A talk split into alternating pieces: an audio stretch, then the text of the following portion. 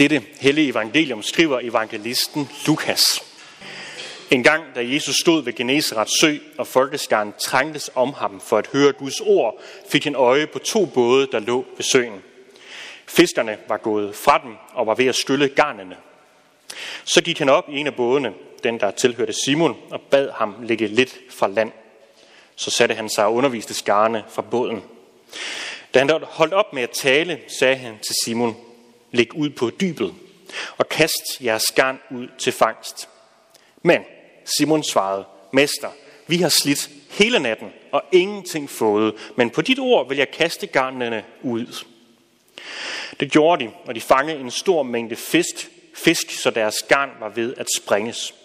De gjorde tegn til deres kammerater i den anden båd, at de skulle komme dem til hjælp, og de kom og fyldte begge både, så de var lige ved at synke. Da Simon Peter så det, faldt han ned for Jesu knæ og sagde, Gå bort fra mig, Herre, for jeg er en syndig mand. For han og alle de, som var sammen med ham, var grebet af redsel på grund af den fangst, de havde fået. Lige så Jakob og Johannes, Zebedeus' sønner, som fiskede sammen med Simon. Men Jesus sagde til Simon, frygt ikke, fra nu af skal du fange mennesker. Og de lagde bådene til land og forlod alt og fulgte ham. Sådan lyder Herrens ord. Amen. Jeg vil gerne dele en sætning med jer, som har rumsteret, eller i hvert fald grebet sig lidt fast i mig her de sidste par måneder. Og det er sagt i forbindelse, eller i en tale i forbindelse med en stor global ungdomskonference. Det blev sagt sådan her, åbn jeres hjerter på vid gab for Gud, og lad jer blive overrasket af Kristus. Lad ham have retten til ytringsfrihed hos jer i disse dage. Det er det der, lad jer blive overrasket af Kristus. Lad jer blive overrasket af Jesus. Hvordan i alverden bliver man det? Simon, eller Peter, som vi jo kender ham mest for, han, han blev overrasket af Kristus. Men ikke på den der måde, der giver sådan et sug i maven, eller når man får en dejlig fødselsdagsgave, eller man får gode nyheder. Jesus han var kommet ned til Galileas sø tidligt om morgenen. Fiskerne de var lige kommet ind og var ved at gøre nattens arbejde færdigt, så de kunne komme hjem for at sove. Peter og hans venner, de havde som sagt også fisket hele natten, men det havde været en kæmpe fiasko. Kæmpe fiasko. Og derfor kunne man forestille sig, at i hans sind havde han nok mest behov for bare at komme væk og hjem. Men Jesus gav ikke Peter fri. Jesus han havde en opgave til ham. Han har brug for hans hjælp. Peter han skulle nemlig sidde i den her båd sammen med Jesus for at holde den stille på vandet, så at Jesus kunne sidde ned og undervise folkeskarne inde på bredden. Jeg tror, de fleste af os ved, at hvis man bare stiller noget ud i vandet, så driver det lige så stille væk. Man kan ikke forvente, at det ligesom bare står stille. Så det krævede nogle ret gode roegenskaber for at kunne holde den her båd stille over for Jesus, over for, øh, stille med Jesus i, så han kunne uforstyrret undervise folkeskaren. Det krævede energi, det krævede koncentration, og højst sandsynligt, med al sandsynlighed, så var Peter på det her tidspunkt ganske, ganske træt. Han havde brug for at komme hjem og sove, men nu var han tvangsindlagt i en slags kirke for at høre Jesus undervise i sin egen båd. Men ikke nok med det.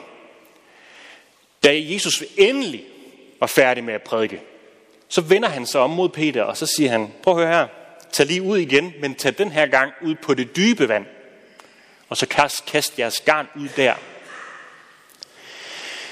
Peter han er ofte blevet fremhævet for sin respons her, for, fordi han angiveligvis var lydig over for Jesus. Men jeg tror faktisk ikke, den holder. Jeg tror nærmere, at Peter han bliver, han bliver decideret irriteret på Jesus. Fordi i en professionel fiskers ører, så det Jesus foreslår, det er ikke bare dumt, det er decideret idiotisk. For det første, fordi man alle fisker om natten. Fordi om dagen, der gemmer fiskene sig under stenene, så de var umuligt at fange. Dernæst, ja, så var fiskene gerne inde langs bredden, for det var der, det friske vand var. Ikke ude på det dybe. Og desuden så var fiskenettene overhovedet ikke designet til at fiske på det dybe vand. Som Peters motivation for at gøre, som Jesus sagde, det sprang egentlig ikke så meget ud af lydighed. Det sprang ud over ud af en behov for at vise Jesus, du tager fejl i det her. Prøv at høre, Jesus, vi har fisket hele natten, som vi plejer, og som en hver anstændig, fornuftig fisker gør. Vi er slidt, vi er intet fanget, men okay, lad os se. Lad os på dit ord, på dit forslag, sejle ud i det fiskeløse dyb og fange fisk. Og Peter han blev overrasket. Ganske overrasket over Jesus. Men ikke så meget faktisk over det mirakel, der var nært forestående. Det var en kendt sag blandt fiskere, at der samtidig i Genesrets sø, der udbrød nogle nye strømme med frisk vand, og det tiltrak vanvittigt mange fisk. Hvis man var så heldig, at man var på sådan et sted og fiskede sådan et sted, ja, så vil man ikke, så vil man ikke bare blive rig, man ville blive stenrig, så rig, at man ikke har behov for at arbejde mere resten af sit liv. Så den her lotto den havde Jesus set igennem vandet. Han kunne åbenbart se, hvor fiskene var, og den her værdifulde viden, den giver han videre til Peter og forærer ham hele gevinsten. Værsgo, Peter. Du er nu mange millionær. Peter blev overrasket, som sagt, men ikke på den måde, hvor han bryder ud i en taknemmelig lovsang for sin nyerhvervede rigdom.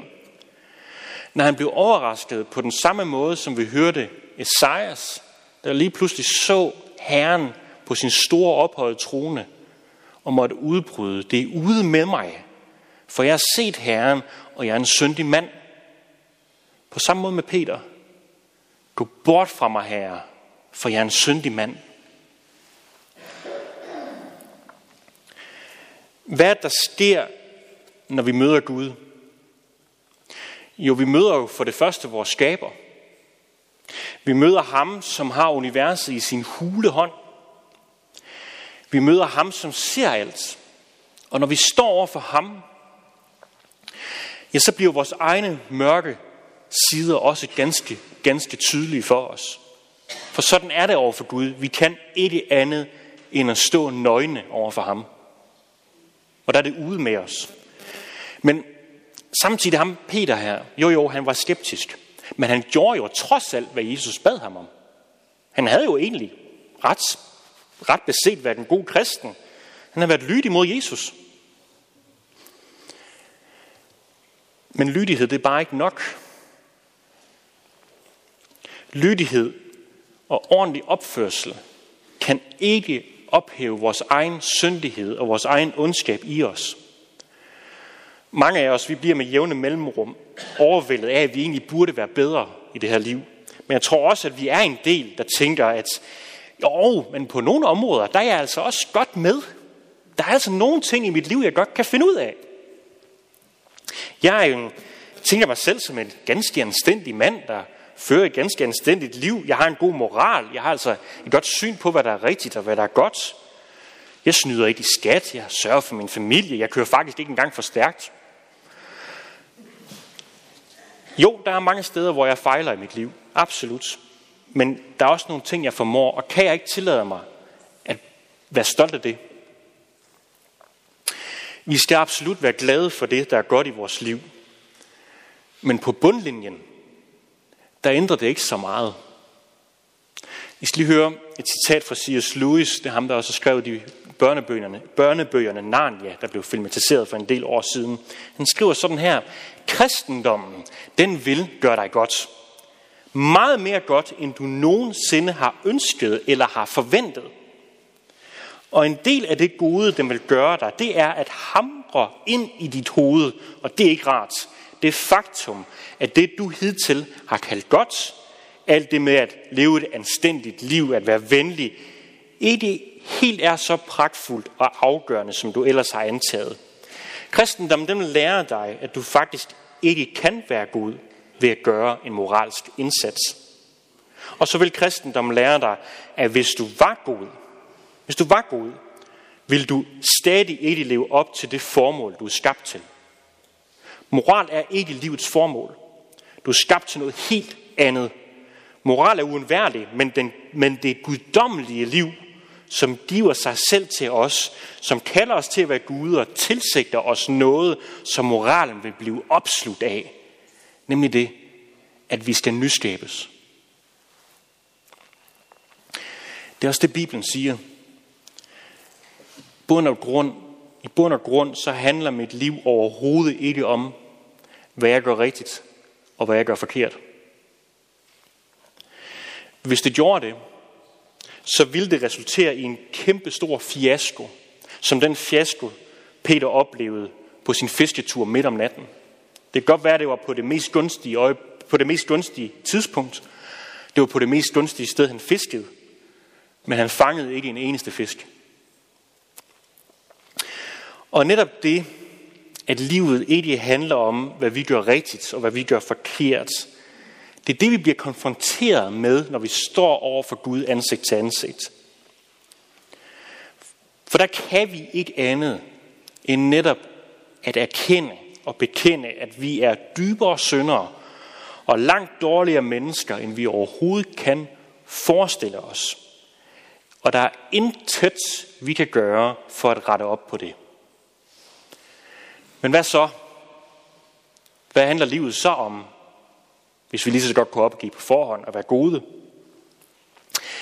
Men svaret på det spørgsmål, det finder vi faktisk i det, at Peter går på knæ foran Jesus og beder ham om at forlade ham. Ja, på samme måde finder vi det også med Isaias, da han bliver tilgivet for sin sønder og ikke kan andet end at stille sig i total disposition, total til rådighed for Guds vilje. For det, der får Peter til at gå i knæ foran Jesus, det er ikke så meget hans syndighed, som det netop er den overvældende og den uendelige kærlighed, Peter totalt har ufortjent, men alligevel bliver mødt med hos Jesus. Det er det, der får ham til at gå i knæ.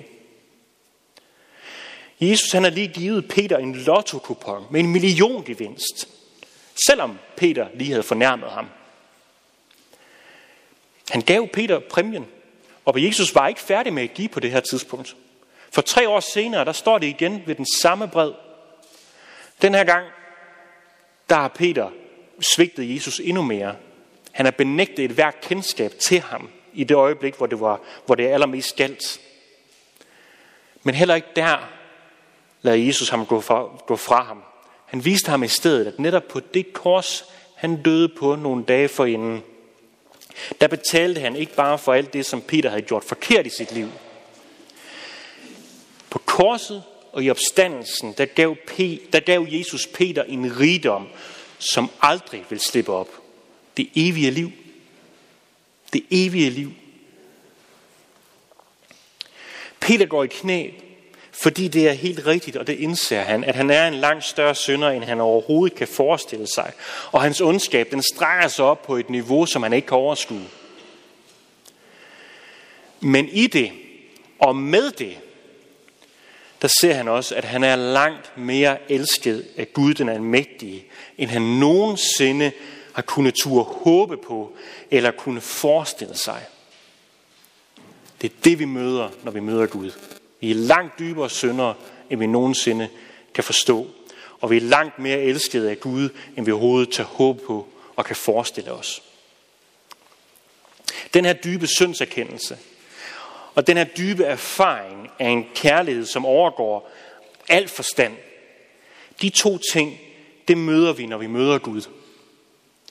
At blive, at blive afsløret totalt, og samtidig at blive mødt med en kærlighed hos Gud, som er langt, langt, langt større end det værste i os. Det er det, der får Peter til at gå i knæ. Apostlen Paulus, som har skrevet store dele af det nye testamente, han erfarede det samme, da han mødte Gud. Og Paulus han var i den grad et anstændigt menneske, som de fleste af os ville se op til og tænke, wow, hold da op, han er et godt menneske. Han havde fortjent Guds respekt. Men prøv at høre, hvad han siger. Hvad jeg havde af fortjeneste, det regner jeg nu på grund af Kristus for tab. Ja, jeg regner så vist alt for tab på grund af det langt større at kende Kristus, Jesus, min Herre.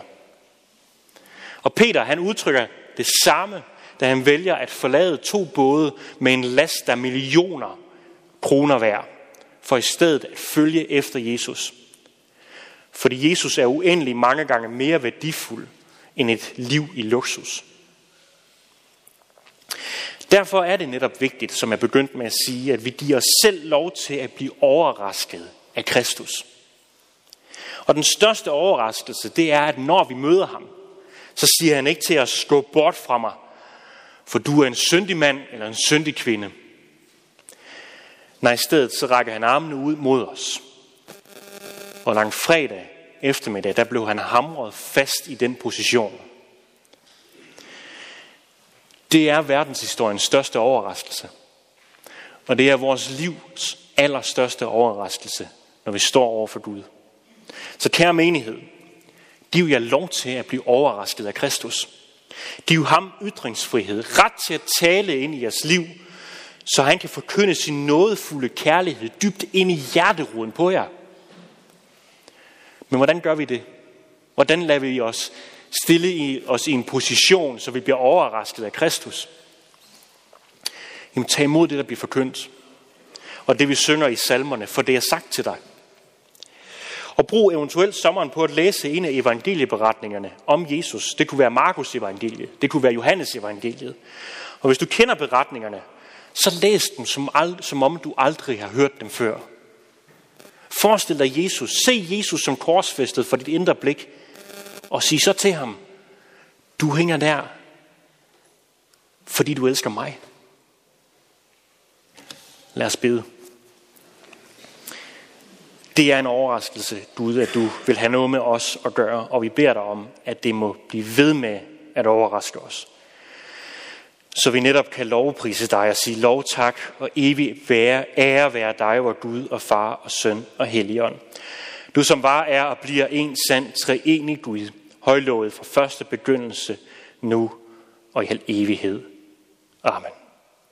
Hvis jeg tilønsker for hinanden, og vi vil sige det sammen i kor, at vor Herre Jesu Kristi nåde, Guds kærlighed og Helligåndens fællesskab være med os alle.